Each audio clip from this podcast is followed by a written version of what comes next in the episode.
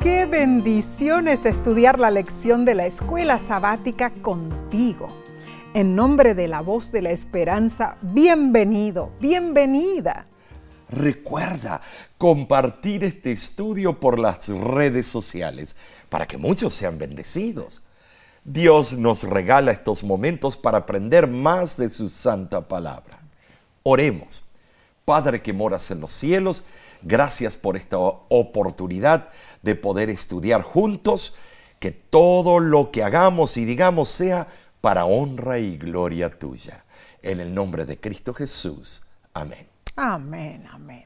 Hoy, Omar, saludamos a Lilia Pérez. Ella vive en Perú, oh. bello país de Sudamérica. es. multicultural, lleno de tradiciones, una laureada gastronomía, oh, ¿no es cierto? La oh, qué rico. Además, Perú tiene vastas reservas naturales y paisajes espectaculares. Lilia nos dice, Dios bendiga este hermoso ministerio soy adventista de nacimiento.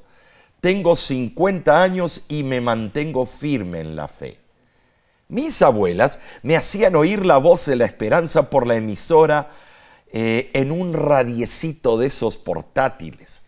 Hoy hago mi repaso de la lección con ustedes y lo comparto en la iglesia ya que soy maestra de escuela sabática. Gracias, mis queridos hermanos, por tan bella labor. Hermana Lilia, Dios bendiga tu vida y la obra que realizas como maestra de escuela sabática. Te enviamos nuestro caluroso abrazo a través de la distancia y oramos por ti. Bien, repasemos entonces la lección número 3 para el 20 de enero 2024. Se titula El Señor reina. Y hay que reina, ¿no es cierto? Esta semana exploraremos cinco aspectos de la soberanía de Dios en los salmos. Afirmaremos en primer lugar el fundamento de la soberanía de Dios eh, que se basa en la creación. Él es el creador. Número dos, Yahweh o Yahvé es el gobernante del mundo y las naciones. Así es. Número tres, certificaremos que la soberanía de Dios está entrelazada con su obra como juez. Número cuatro, siendo juez, Dios intercede por su pueblo. Y número cinco, Dios es fiel. La ley de su pacto es el fundamento de su reino. Es importante reconocer a Dios como nuestro Señor y Rey y testificar de su señorío. El texto de esta semana es Salmo 93.1. Jehová reina, se vistió de magnificencia, Jehová se vistió, se ciñó de poder. Afirmó también el mundo y no se moverá. Saben, si esta es una enunciación segura de parte del salmista. Claro, claro, es interesante el comentario bíblico, Omar, de Albert Barnes, ¿no es cierto? Dice lo siguiente sobre este salmo. El pensamiento parece abrupto. Parecería como si el salmista hubiera estado meditando sobre las cosas oscuras que ocurren en el mundo las cosas que parecen irreconciliables con la existencia de un gobierno justo, de repente la idea surge como un relámpago en una tormenta, diciendo que Yahweh reina sobre todo, se sienta en el trono, organiza todos los eventos, balancea su cetro, ordena las cosas según su voluntad y asegura la realización de sus propósitos. Sabes, sí, el Salmo 93 es el primero de la serie de salmos reales que glorifican a Dios como creador y Señor. Ahora, este salmo defiende innegablemente la verdad fundamental del reino soberano de Dios. Él creó y sostiene todo con su poder. Él es rey autónomo y gobierna el mundo con justicia. Sus leyes son buenas y dan vida a quienes las guardan. Dios es Un juez justo recompensará a sus hijos fieles y castigará a los malvados. Ahora, esto sucederá en su tiempo, no en el nuestro. Interesante, en verdad, el pacto de Dios con Israel juega un papel esencial en la seguridad del mundo, porque anuncia la salvación del Señor. Dios adoptó a Israel como su preciada posesión. Entre todas las naciones hizo de Israel su pueblo. Y Dios sigue fiel a su pacto. Cuida su rebaño. A pesar de la infidelidad de muchos de sus hijos, quienes demuestran una rebelión abierta y desrespetuosa eh, en contra de sus divinos designios. Ahora, sí, debemos meditar en lo que significa decir el Señor reina. Es una afirmación de la supremacía de Dios y es además un reconocimiento de que Él tiene el control. Amén. Ah, o sea, al decir el Señor reina, tenemos la seguridad de que Dios está a nuestro lado, ¿no es cierto? que nos ve, nos oye y no nos abandonará. Es cierto. Incluso en los días oscuros, hermanos, en esos días llenos de angustia, podemos identificarnos con estas hermosas palabras de los salmos. Y sabes, en medio del dolor y sufrimiento, aún podemos decir, el Señor reina. Claro que sí. Job así lo hizo en el capítulo 19 de su propio libro, versículo 25, él declaró, yo sé que mi redentor vive. Job 19, 25. Debo aclarar, el libro de Job fue escrito por Moisés. Así fue. El patriarca practicaba una confiada seguridad, demostraba una fe profunda en Dios.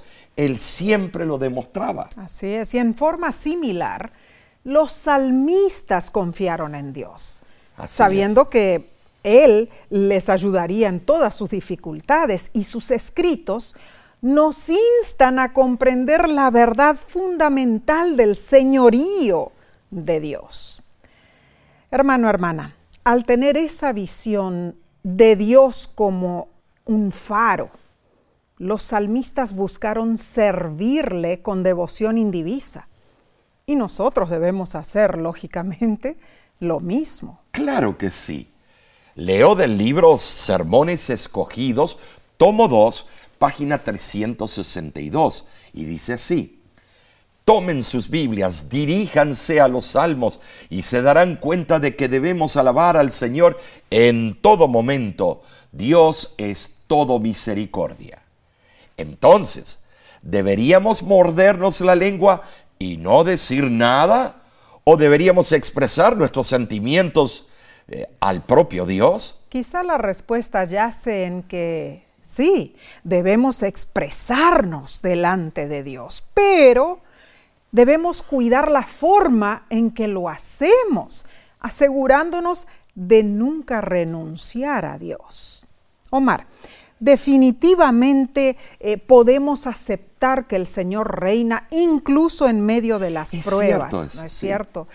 Este es un antídoto contra nuestros sentimientos negativos, porque cuando nuestra mente nos señala lo que parece ser un fracaso, Dios está a nuestro lado para ayudarnos si se lo pedimos. Este será, Omar, un magnífico oh, estudio, claro ¿no es que cierto? Sí.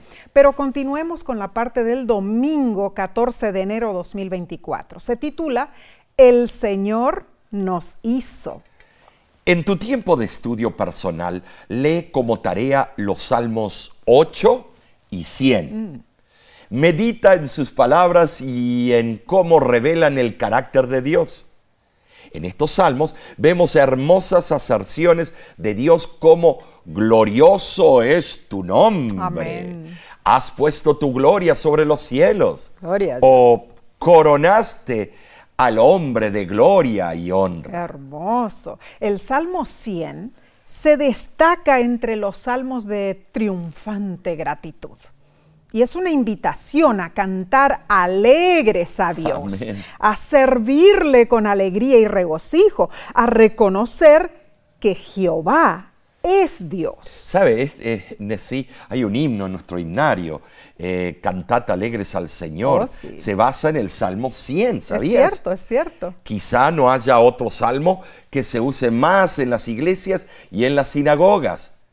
Alaba a Dios como Señor del universo. El himno dice, Cantad alegres al Señor, mortales todos por doquier. Servirle siempre con fervor, obedecerle con placer. Hermoso. Qué himno, ¿no es hermoso? ¿no es cierto? La creación es impresionante cómo se ve en ese himno. Seguro que sí. Es que la creación juega un papel importantísimo en los salmos, hermanos. Comprueba el señorío de Dios y demanda nuestra alabanza. Así el es. libro Educación, página 146 dice, la melodía de la alabanza es la atmósfera del cielo. Y cuando el cielo se pone en contacto con la tierra, se oye música y alabanza, alegría y gozo, alabanza y voces de canto.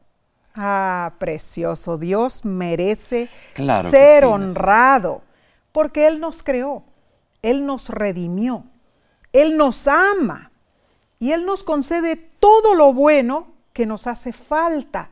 Además nos proporciona todo lo necesario para nuestra felicidad en esta tierra y nos da la esperanza de la vida eterna.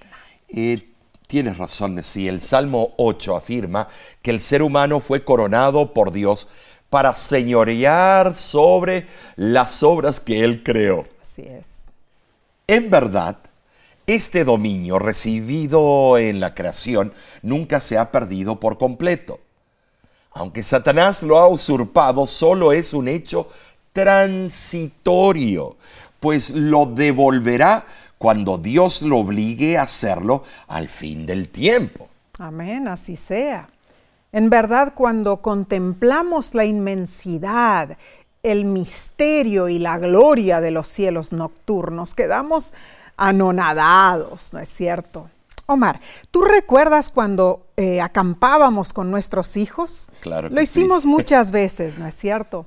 Y era hermoso ver la naturaleza de cerca, especialmente mirar el cielo Oh, sí, salpicado de estrellas. Eso nos hace reflexionar en lo infinito del espacio. Sí. E- En ese momento, cuando uno ve el, univer- el cielo, ¿no es cierto? Uno se siente como un puntito infinitesimal en todo el universo. Y si este es el tipo de admiración que podemos lograr con nuestros ojos desnudos, cuánto mayor no ha de ser, me imagino, para los astrónomos que equipados con el conocimiento creciente de la astronomía moderna, contemplan el cielo con innovadores telescopios, ¿no es cierto? E-, Es impresionante, me fascina sí, ver eso. Ah, la verdad. Debe ser maravilloso. Pero al ver las bóvedas infinitas, nos preguntamos, ¿cómo puede ser que el Dios creador de todo se preocupe de nosotros, efímeros seres humanos? Esto solo puede contestarse cuando, bueno, reconocemos el valor de un alma humana sí, eh, creada a, a la semejanza de Dios. Y únicamente podemos tener conciencia de ese valor cuando tomamos en cuenta el sacrificio que nuestro Salvador Jesús hizo por nosotros. Leo de Testimonios para la Iglesia, tomo 2, página 560. El valor del hombre se comprende solo al ir al Calvario. En el misterio de la cruz de Cristo podemos justipreciar el valor del hombre. Cuán cierto, Mar. Si es importante la revelación de Dios en la naturaleza, eh, más importante es su revelación en nuestra vida, ¿no es cierto? En verdad, el tamaño y la extensión no son elementos de juicio suficientes para tasar el valor de algo, hermanos. Se ha dicho que el ojo y el cerebro que ven y admiran el firmamento son más maravillosos que los cielos que puedan contemplarse a través del telescopio más poderoso. Por eso los salmos defienden la soberanía de Dios. Así es. Los cielos que son su obra proclaman su gloria y poder. El nombre de Dios es majestuoso, no tiene principio ni fin. Sabes, hermano, Él es eterno y superior a los dioses de las naciones que son solo obra de hombres. En las manos de Dios están los abismos de la tierra. Estas son solo algunas de las frases usadas por los salmistas para, bueno, retratar el poder de Dios. En verdad, los salmos reafirman el hecho de que Dios reina sobre toda su creación y es supremo en poder y dignidad. No hay Dios inventado por hombres que lo iguale y mucho menos que lo supere. El Salmo 100, versículo 3, ataca una forma sutil de idolatría, la autosuficiencia. Enfatiza que Dios nos hizo y no nosotros a nosotros mismos. Además, vemos que la creación da testimonio del amor de Dios. Todo lo que existe debe, debe su existencia a Dios.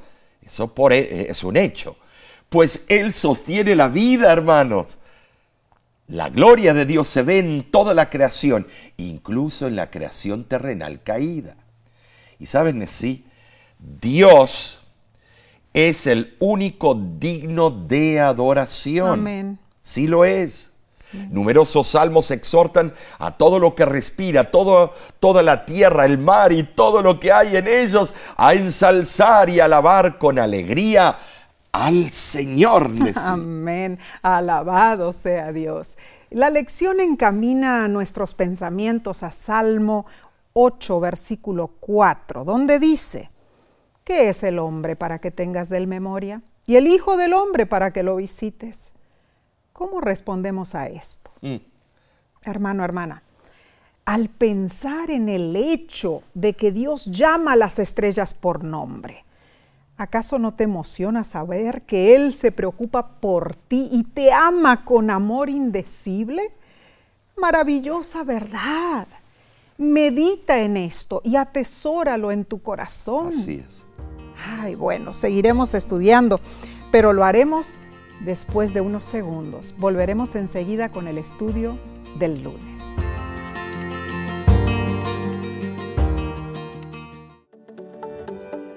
En nuestra aplicación puedes encontrar más contenido como este que te ayudará en tu vida espiritual.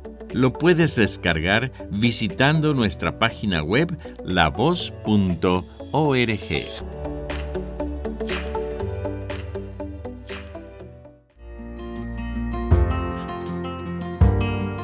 Grande y glorioso es Dios, digno de toda la gloria y la honra. Gracias por acompañarnos en este estudio de la Biblia. Analicemos la lección del lunes 15 de enero titulada El Señor reina. La verdad de Dios como creador está inseparablemente unida a Dios como rey y como soberano en sí. Teofanía es el término que denota la manifestación de la gloria divina. Sabes, sí, en Habacuc eh, capítulo 3 y Salmos 97 se presenta un cuadro espléndido de la gloria de Dios y es algo que resuena en muchos otros salmos. Cierto. En realidad, Omar, nosotros debemos pronunciar a menudo esta gloriosa afirmación, ¿no es cierto? Eh, ah, lee detenidamente, hermano, hermana, el Salmo 97 y entenderás por qué debemos empaparnos de las descripciones bíblicas que manifiestan la majestad de Dios ante los ojos del mortal. Sabes, hay innumerables misterios concernientes a la deidad que nuestra mente humana no puede sondear. Pero el estudio de la palabra de Dios abre nuestro entendimiento. El libro El conflicto de los siglos, página 512, dice, Toda alma verdaderamente sincera alcanzará la luz de la verdad. Y ninguna iglesia puede progresar en santidad si sus miembros no buscan ardientemente la verdad como si fuera un tesoro escondido. Debemos preguntarnos, ¿estamos buscando ardientemente la verdad? ¿O estamos estudiando fielmente la, palabra de Dios? Sabes, solo así entenderemos por qué los salmos declaran que Dios está vestido de honor y majestad que está rodeado de nubes y tinieblas. Salmo 97.2. Pero también se cubre de luz como de vestidura. Salmo 104.2. Estas metáforas exaltan el esplendor del Rey del universo y se eligieron cuidadosamente para expresar la grandeza única de Dios, el que está más allá de la comprensión del ser humano que no estudia. ¿Saben? Sí, en marcado contraste, al leer con fe las Santas Escrituras, se nos caen las escamas de los ojos y reconocemos eh, bueno, la soberanía de Dios, Nesí. Cuán cierto, Omar. E, el majestuoso gobierno del Señor se demuestra en su santa palabra, en sus obras creadas también. El reino de Dios es un reino eterno, hermanos, incomparable en poder y majestad. Él lo establece sobre la misericordia, la justicia y la rectitud, trayendo orden y estabilidad al mundo creado. Piensa en esto. El reino de Dios une a los adoradores celestiales y terrenales para que todos juntos alabemos a Dios. Ahora, son muchos los salmos que visualizan a toda la humanidad reconociendo el gobierno de Dios. Bueno, lamentablemente no todas las personas, ni siquiera los gobernantes terrenales, reconocen la grandeza de Dios. Esto ocurre al menos por ahora. El reino de Dios es constantemente desafiado por los inicuos, que niegan su nombre, se burlan de él y oprimen a su pueblo. Es triste. Sin embargo, aunque Dios es desafiado por la supuesta prosperidad de los inicuos, vemos que los salmistas confiaron en el gobierno soberano de Dios y se mantuvieron firmes prosperando en la seguridad de los justos juicios del Dios Altísimo. Ahora queda la pregunta, Omar. ¿Y qué de nosotros? Es cierto.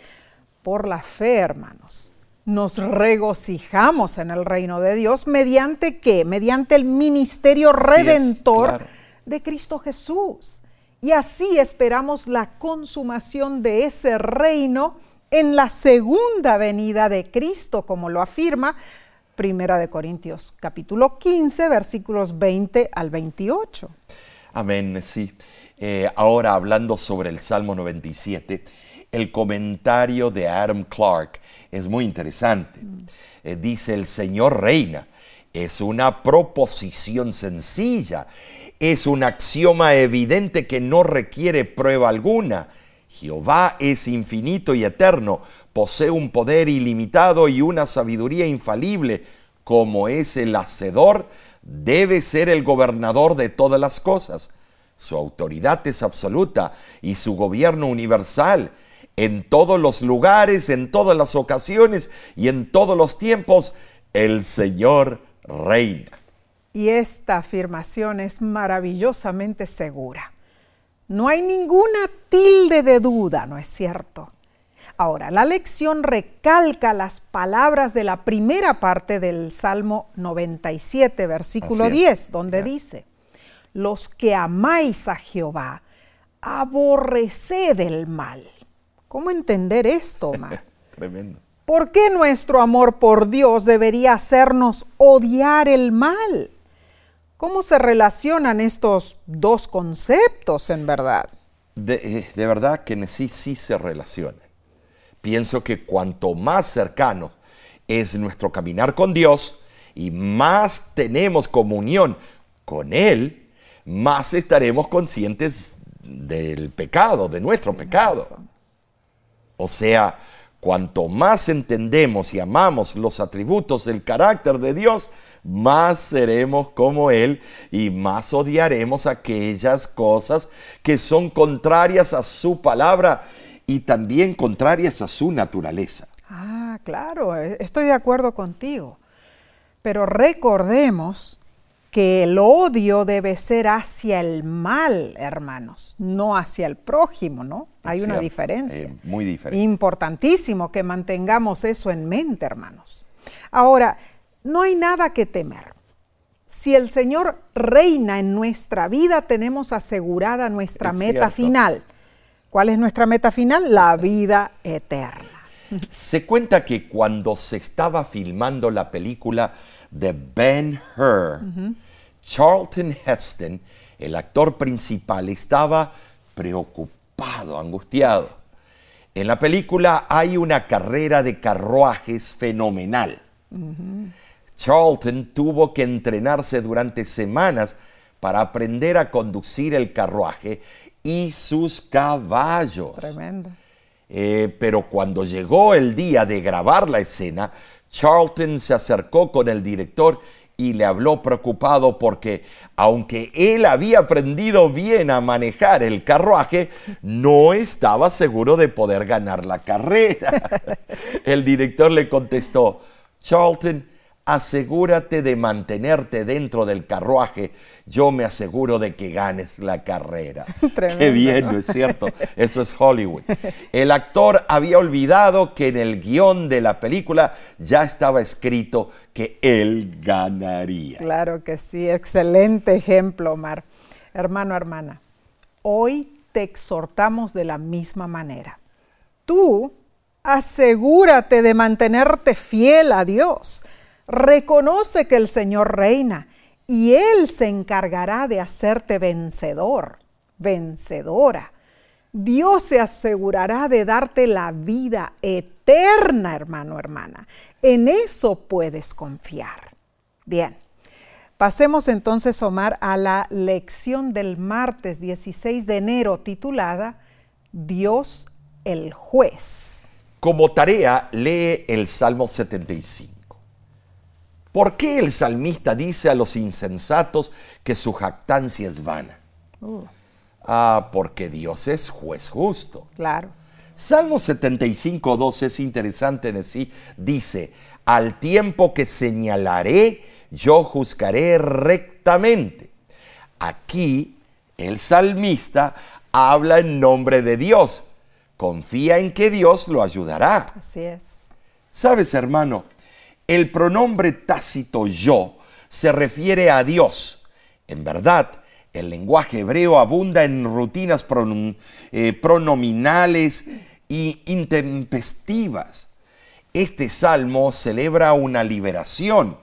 Quizá lo utilizaron para celebrar la destrucción de los asirios que encontramos en Segunda de Reyes, eh, capítulo 19. El salmo contiene un dramatismo profundo, presenta a Dios como juez justo y reprende la jactancia humana.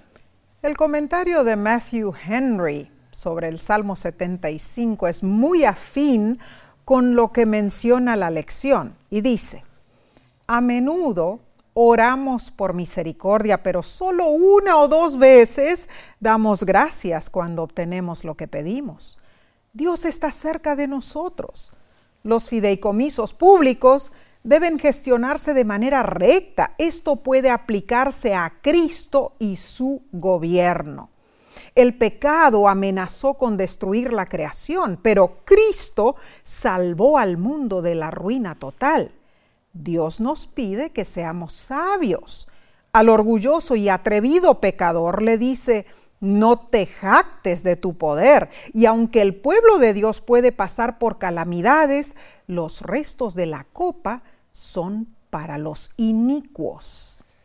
En el Salmo 75, Dios demuestra la proximidad de su poder y bueno, se manifiesta escogiendo el tiempo oportuno, el momento preciso, el más adecuado para sus propósitos.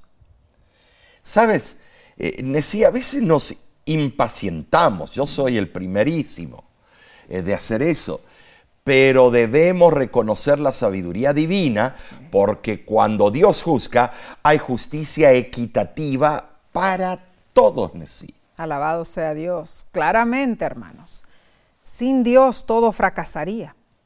El éxito final no se logrará con ventajas geográficas o, o, con una inmensa extensión territorial, no.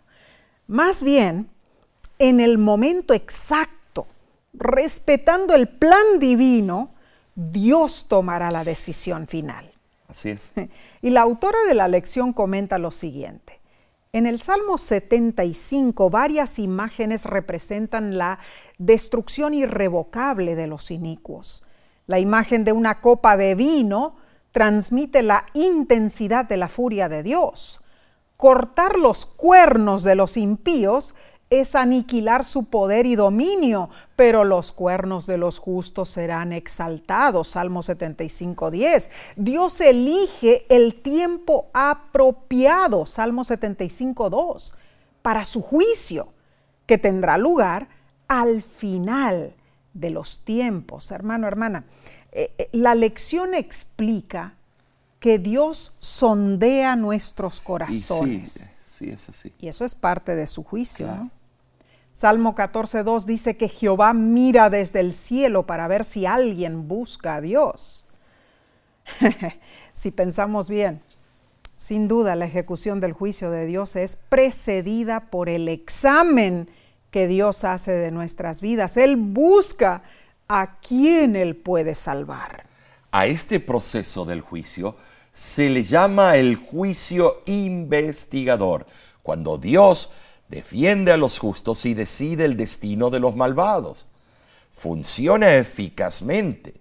En primer lugar, Dios libera a su pueblo de los inicuos, Salmo 97.10, y corona a los humildes con la salvación, Salmo 149.4.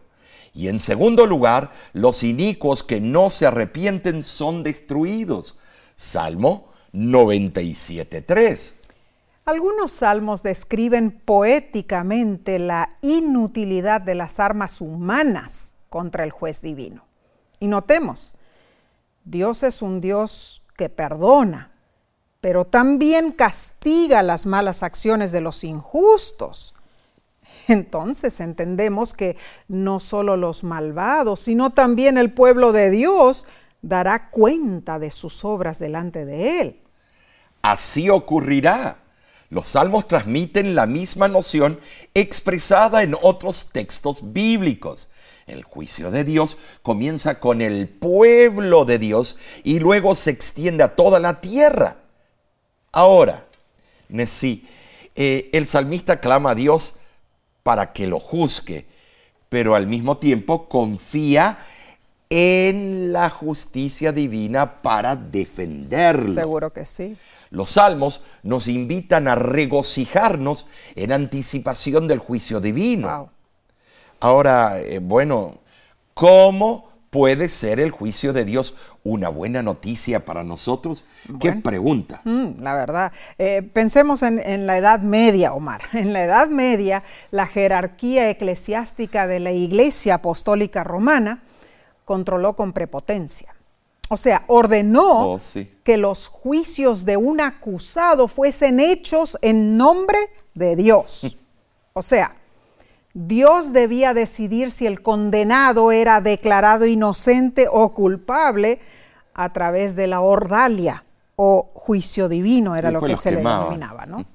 Bueno, se practicaban torturas horribles, eh, como caminar sobre brasas ardientes, hmm. eh, ser marcados eh, con hierros candentes, ser sumergidos bajo el agua, ser colgados boca abajo por largo tiempo y un sinfín de otros horríficos actos que resultaban terriblemente dolorosos, ¿no? Y tras pasar esas torturas, mm. El acusado que fuese capaz de soportarlas y salir con vida, se le liberaba de la condena y se sobreentendía que Dios lo había considerado inocente. Qué cosa, ¿eh? Cómo manipulaban todo. Esto me recuerda a la ventana de la denuncia. Ay, ¿te acuerdan sí? Que vimos cuando visitamos el Palacio de la Inquisición en Cartagena, Colombia. Así es. Eh, podemos ver en la fachada lateral se encuentra el buzón de la ignominia. Cierto. Una pequeña ventana coronada por una cruz que servía para que los delatores dejaran anónimamente su acusación. Horrible. Eh, podías ligar sin ser culpable. O sea, si tu vecino quería que tú fueses enjuiciado, podía depositar una nota anónima con tu nombre. Wow. Eso era suficiente para que te tomasen preso, te encerraran en el calabozo y fueses condenado a muerte. Si no cortabas el pasto a tiempo, decía que eras un brujo y ¡pah! te, te torturaban. Terrible, en verdad. Hermano, hermana, el verdadero juicio de Dios no es una ordalía de la Edad Media. El juicio de Dios es buena noticia para ti, para mí, para ti, Omar porque hemos sido cubiertos por la sangre de Cristo. Alabado sea Dios, nuestro juez y nuestro Salvador. Bien, continuaremos entonces estudiando, pero lo haremos en unos segundos. Volvemos enseguida.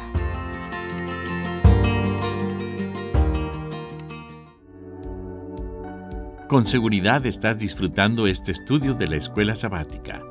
Te invitamos a buscarlo en formato de video por nuestro canal de YouTube. Lo puedes encontrar en youtube.com diagonal La Voz de la Esperanza.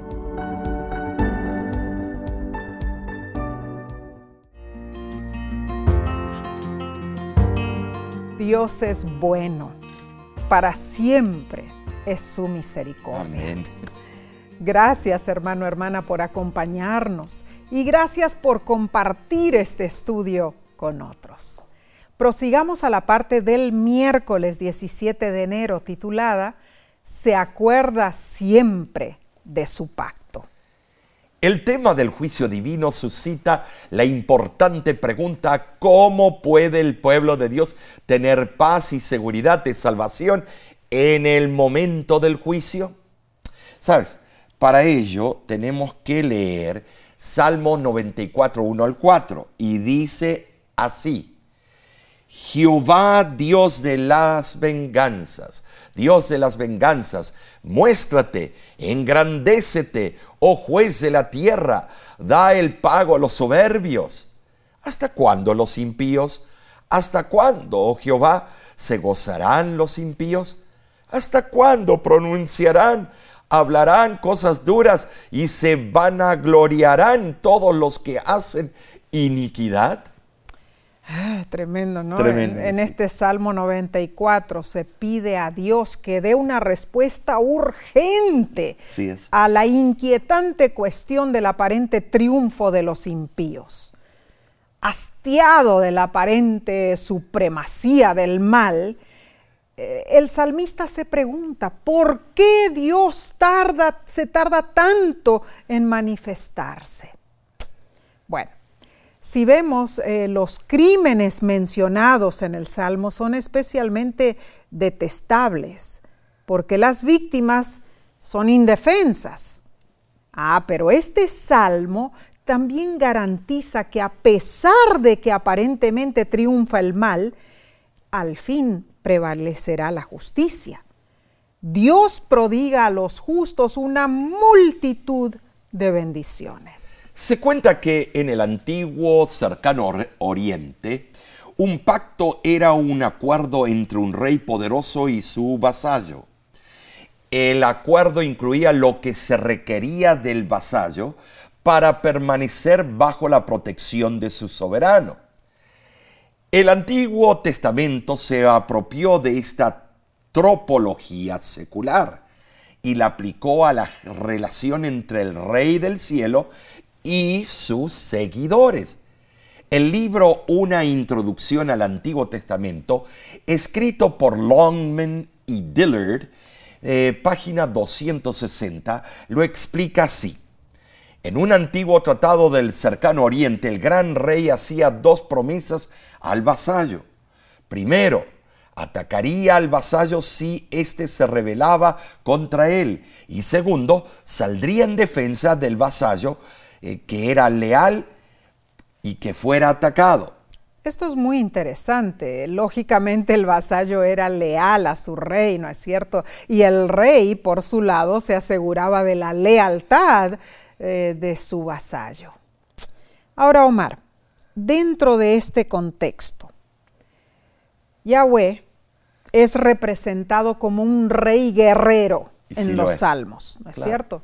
La comprensión de este concepto puede engendrar confianza en nosotros. O sea, Dios diseñó un acuerdo parecido y muy apropiado que nos asegura que nosotros podemos confiar en la seguridad y la protección de Dios si le somos fieles. Claramente, Dios nos corrige y nos instruye, pero nos proporciona descanso. Cierto. Él nunca nos abandona y siempre juzga en justicia, ayudándonos con, contra, bueno, los inicuos. ¿Sabes? Dios nos sostiene y nos consuela en tiempos peligrosos. La experiencia del salmista eh, hace que estas afirmaciones del principio divino sean de verdad eh, aplicables a nuestras vidas. Hermano, hermana, si nosotros nos acatamos a la disciplina y al acuerdo divino, seremos felices. ¿Saben así? Uno de, bueno, uno de los efectos más valiosos de nuestra fe es, yo diría, disfrutar de la tranquilidad y paz mental que resultan de aceptar la forma de vida ordenada por Dios. Claro que sí, amén y amén. Eh, la verdadera justicia siempre concordará con los eternos principios del carácter y el gobierno de Dios. Así es. Podemos confiar en que Él nunca nos abandonará. Podemos alejar esos pensamientos que producen eh, nerviosismo y sustituirlos con pensamientos consoladores. Podemos estar seguros que Dios nos proporcionará paz y serenidad. Claro que sí. Podemos hacerlo porque Dios colocó su morada en Sión y estableció, bueno, su pacto eterno con sus hijos, su posesión más preciada. Entendamos esto. Claro. Dios no promete simplemente no rechazarnos. Él obra activamente para mantenernos seguros, bueno, en Él. Amén. ¿Y cómo lo hace? Perdonando nuestros pecados, instruyéndonos, bendiciéndonos y fortaleciéndonos. Ah, Al fin y a cabo, sí, hmm. la razón de los juicios de Dios es para devolvernos su justicia y demostrar que Él se preocupa por nosotros. Oh, maravillosa verdad, Omar. Y el Salmo 105 demuestra la fidelidad del Señor a su pacto en la historia de Israel. En todo lo que sucedió, lo bueno y lo malo, Dios estuvo allí, ¿no es cierto? Providencialmente Dios condujo a José a Egipto.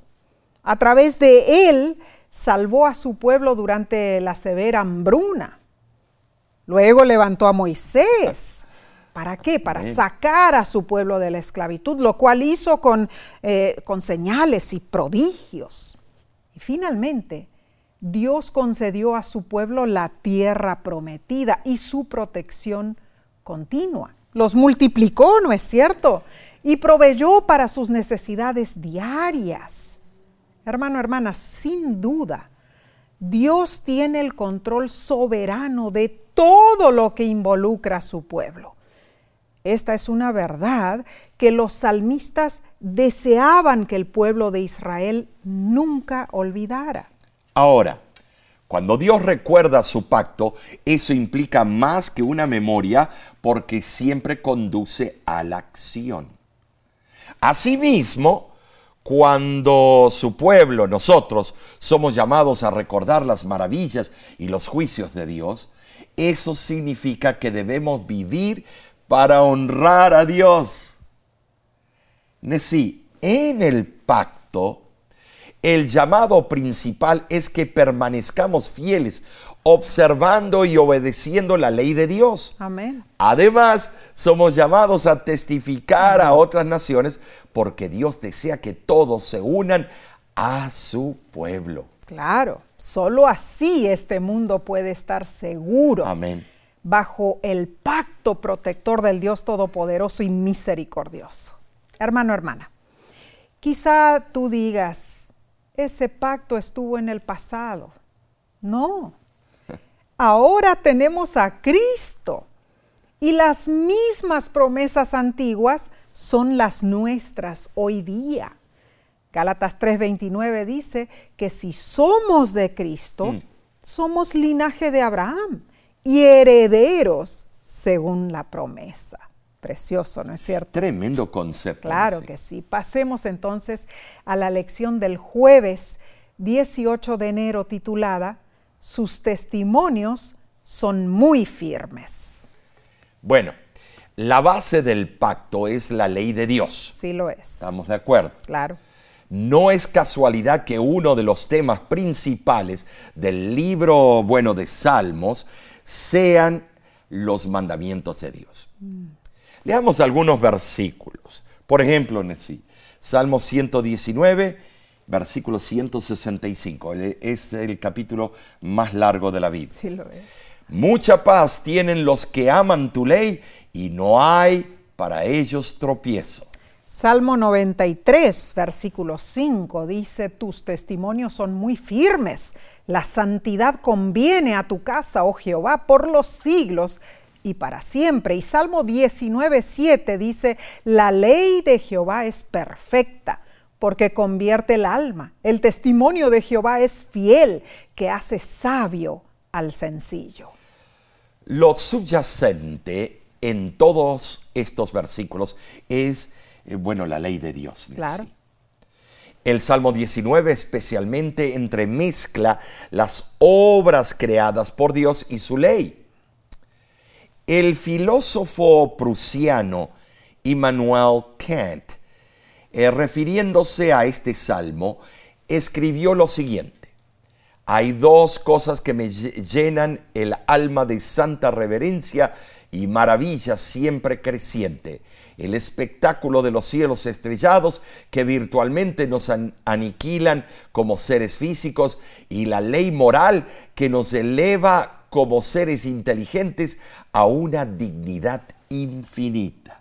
Tremenda palabras del filósofo. Y filósofo, ¿no? Habrá sido creyente. Bueno. El Salmo 19, hermanos, comienza diciendo, los cielos cuentan la gloria de Dios y el firmamento anuncia la obra de sus manos. El compositor austríaco José Haydn Tremendo. Perteneció a la época posterior de la música clásica en los 1790, ¿no es cierto? Y basándose en el Salmo 19, compuso un largo poema llamado La creación. Y su desempeño es, bueno, es una empresa de gran envergadura. la hizo con coro y orquesta y secciones de poderosos solos. Así es. En Viena, Haydn lo interpretó por última vez mm. y el público estalló en un aplauso espontáneo. Pero Haydn señalando hacia el cielo, dijo, no viene de mí, todo viene de arriba. Dijo. Ay, qué, cómo nos gustaría que los cantantes hoy en día y los compositores hablaran de esa manera. Amén. Lo que habrá sido estar allí y ver el gran compositor. Claro. Todo proviene de Dios. Amén. Ahora, a partir del versículo 7, el Salmo 19 introduce un cambio en la métrica de los versos hebreos, tornándolos más largos que los versículos 1 al 6. Interesante. Sabes, cada verso consta de dos partes. La primera es más larga que la segunda y esto es importante que lo denotes. Es como que el salmista deseó denotar la importancia de la ley de Dios. Lo hizo así como en la música, que a un largo creyendo le sigue un decreyendo más corto y más rápido. Aunque es difícil notarlo en la traducción, vemos dos claros ejemplos en Salmo 19, versículo 7. Dice, la ley de Jehová es perfecta, largo que convierte el alma. Corto. El testimonio de Jehová es fiel, largo, que hace sabio al sencillo, corto. Muy interesante porque en el hebreo esto causa una impresión de prisa que casi deja sin aliento, pues solo se detiene en una pausa cuando el poema proclama el gozo y la dulzura de la ley de Dios, anunciando que la obediencia trae consigo grande galardón. Saben, sí, en los salmos eh, o en el Salmo 19, versículos 7 al 10, vemos ejemplos perfectos de paralelismo hebreo. Cierto tanto en escritura gramatical como en lógica, las frases paralelas de los diversos dísticos presentan un arreglo primordial y, bueno, único. Cuán cierto, Mar. Y, la traducción eh, de la Reina Valera revisada transmite muy bien la hermosura y, la disposición de la estructura original hebrea en verdad es precioso verlo. En, el, en Salmo 19 del 7 al 10 se presenta un esquema que abarca el pensamiento del salmista en cuanto a la ley de Dios. Menciona el nombre de la ley, eh, sus efectos y su naturaleza. Dice, la ley es perfecta, convierte, eh, el testimonio es fiel, hace sabio. Los mandamientos son rectos, alegran. El precepto es puro, alumbra. El temor es limpio y permanece. Y los juicios son verdad y justos. Tremendo lo, que has hecho con ese paralelismo. Eh, qué analítica extraordinaria, ¿no es cierto? La verdad. Y los diferentes términos que eh, describen la ley de Dios y su palabra, en esencia aparecen también en el Salmo 119. Ley corresponde al hebreo, bueno, Torah. Significa enseñanza, instrucción, conducción. La supremacía de Dios como creador, rey y juez tiene implicaciones teológicas para la confiabilidad de sus testimonios testimonios, Nessie. Bueno, testimonios en el hebreo es edut, que significa decreto, ley o dar testimonio. Esto, hermano, se refiere a las leyes, las leyes con las que Dios gobierna. Su ley es segura, refleja la estabilidad, la permanencia del trono de Dios. Y la palabra hebrea traducida como seguro, segura, es neemaná. Transmite la noción de fidelidad y firmeza. Entonces la ley de Dios es inmutable, indestructible. Alabado sea Dios por esta maravillosa lección. Esta semana nos centramos en algunas descripciones de Dios y sus estatutos que traen estabilidad y seguridad. Sabes decir, los salmistas apelan a Dios como creador, rey, juez, salvador y legislador. Amén. Recapitulemos entonces. Número uno, los salmos afirman que Dios es creador, rey supremo, poderoso y digno. Número dos, debemos ser fieles eh, en reconocer que el Señor reina y Él nos hará vencedores. Número tres, Dios es juez, pero su juicio es buena noticia porque hemos sido salvos por la sangre de Jesús. Número cuatro, Dios recuerda su pacto y pide que le honremos. Y número cinco, la ley de Dios es inmutable e indestructible. Seguiremos estudiando los salmos. Así Es importante leerlos atentamente a la luz del carácter, la gracia y el plan divino para salvarnos y restaurarnos. Sí. Ahora, Nesí, la próxima lección se titula El Señor oye y salva. O será un estudio de esperanza, de seguridad en Dios. Así que acompáñanos. Sigamos estudiando eh, las características de Dios, eh, su misericordioso amor y perdón. Sabes, oramos por ti Amén. los tuyos. Te pedimos que ores por nosotros y por la voz de la esperanza. Amén. Continúa sintonizando nuestros programas por la televisión, radio, por el canal nuestro de YouTube. Claro que sí. Síguenos en las redes sociales, visita nuestra página lavoz.org y baja nuestra aplicación en tu dispositivo celular. Hermanos, no olvidemos, El tema del viernes Claro, de la claro. serie La Gran Controversia. se titulará La reforma del remanente, no te lo pierdas. Dios te bendiga y te guarde. Dios haga resplandecer su rostro sobre ti y tenga de ti misericordia. Dios alce sobre ti su rostro y ponga en ti paz.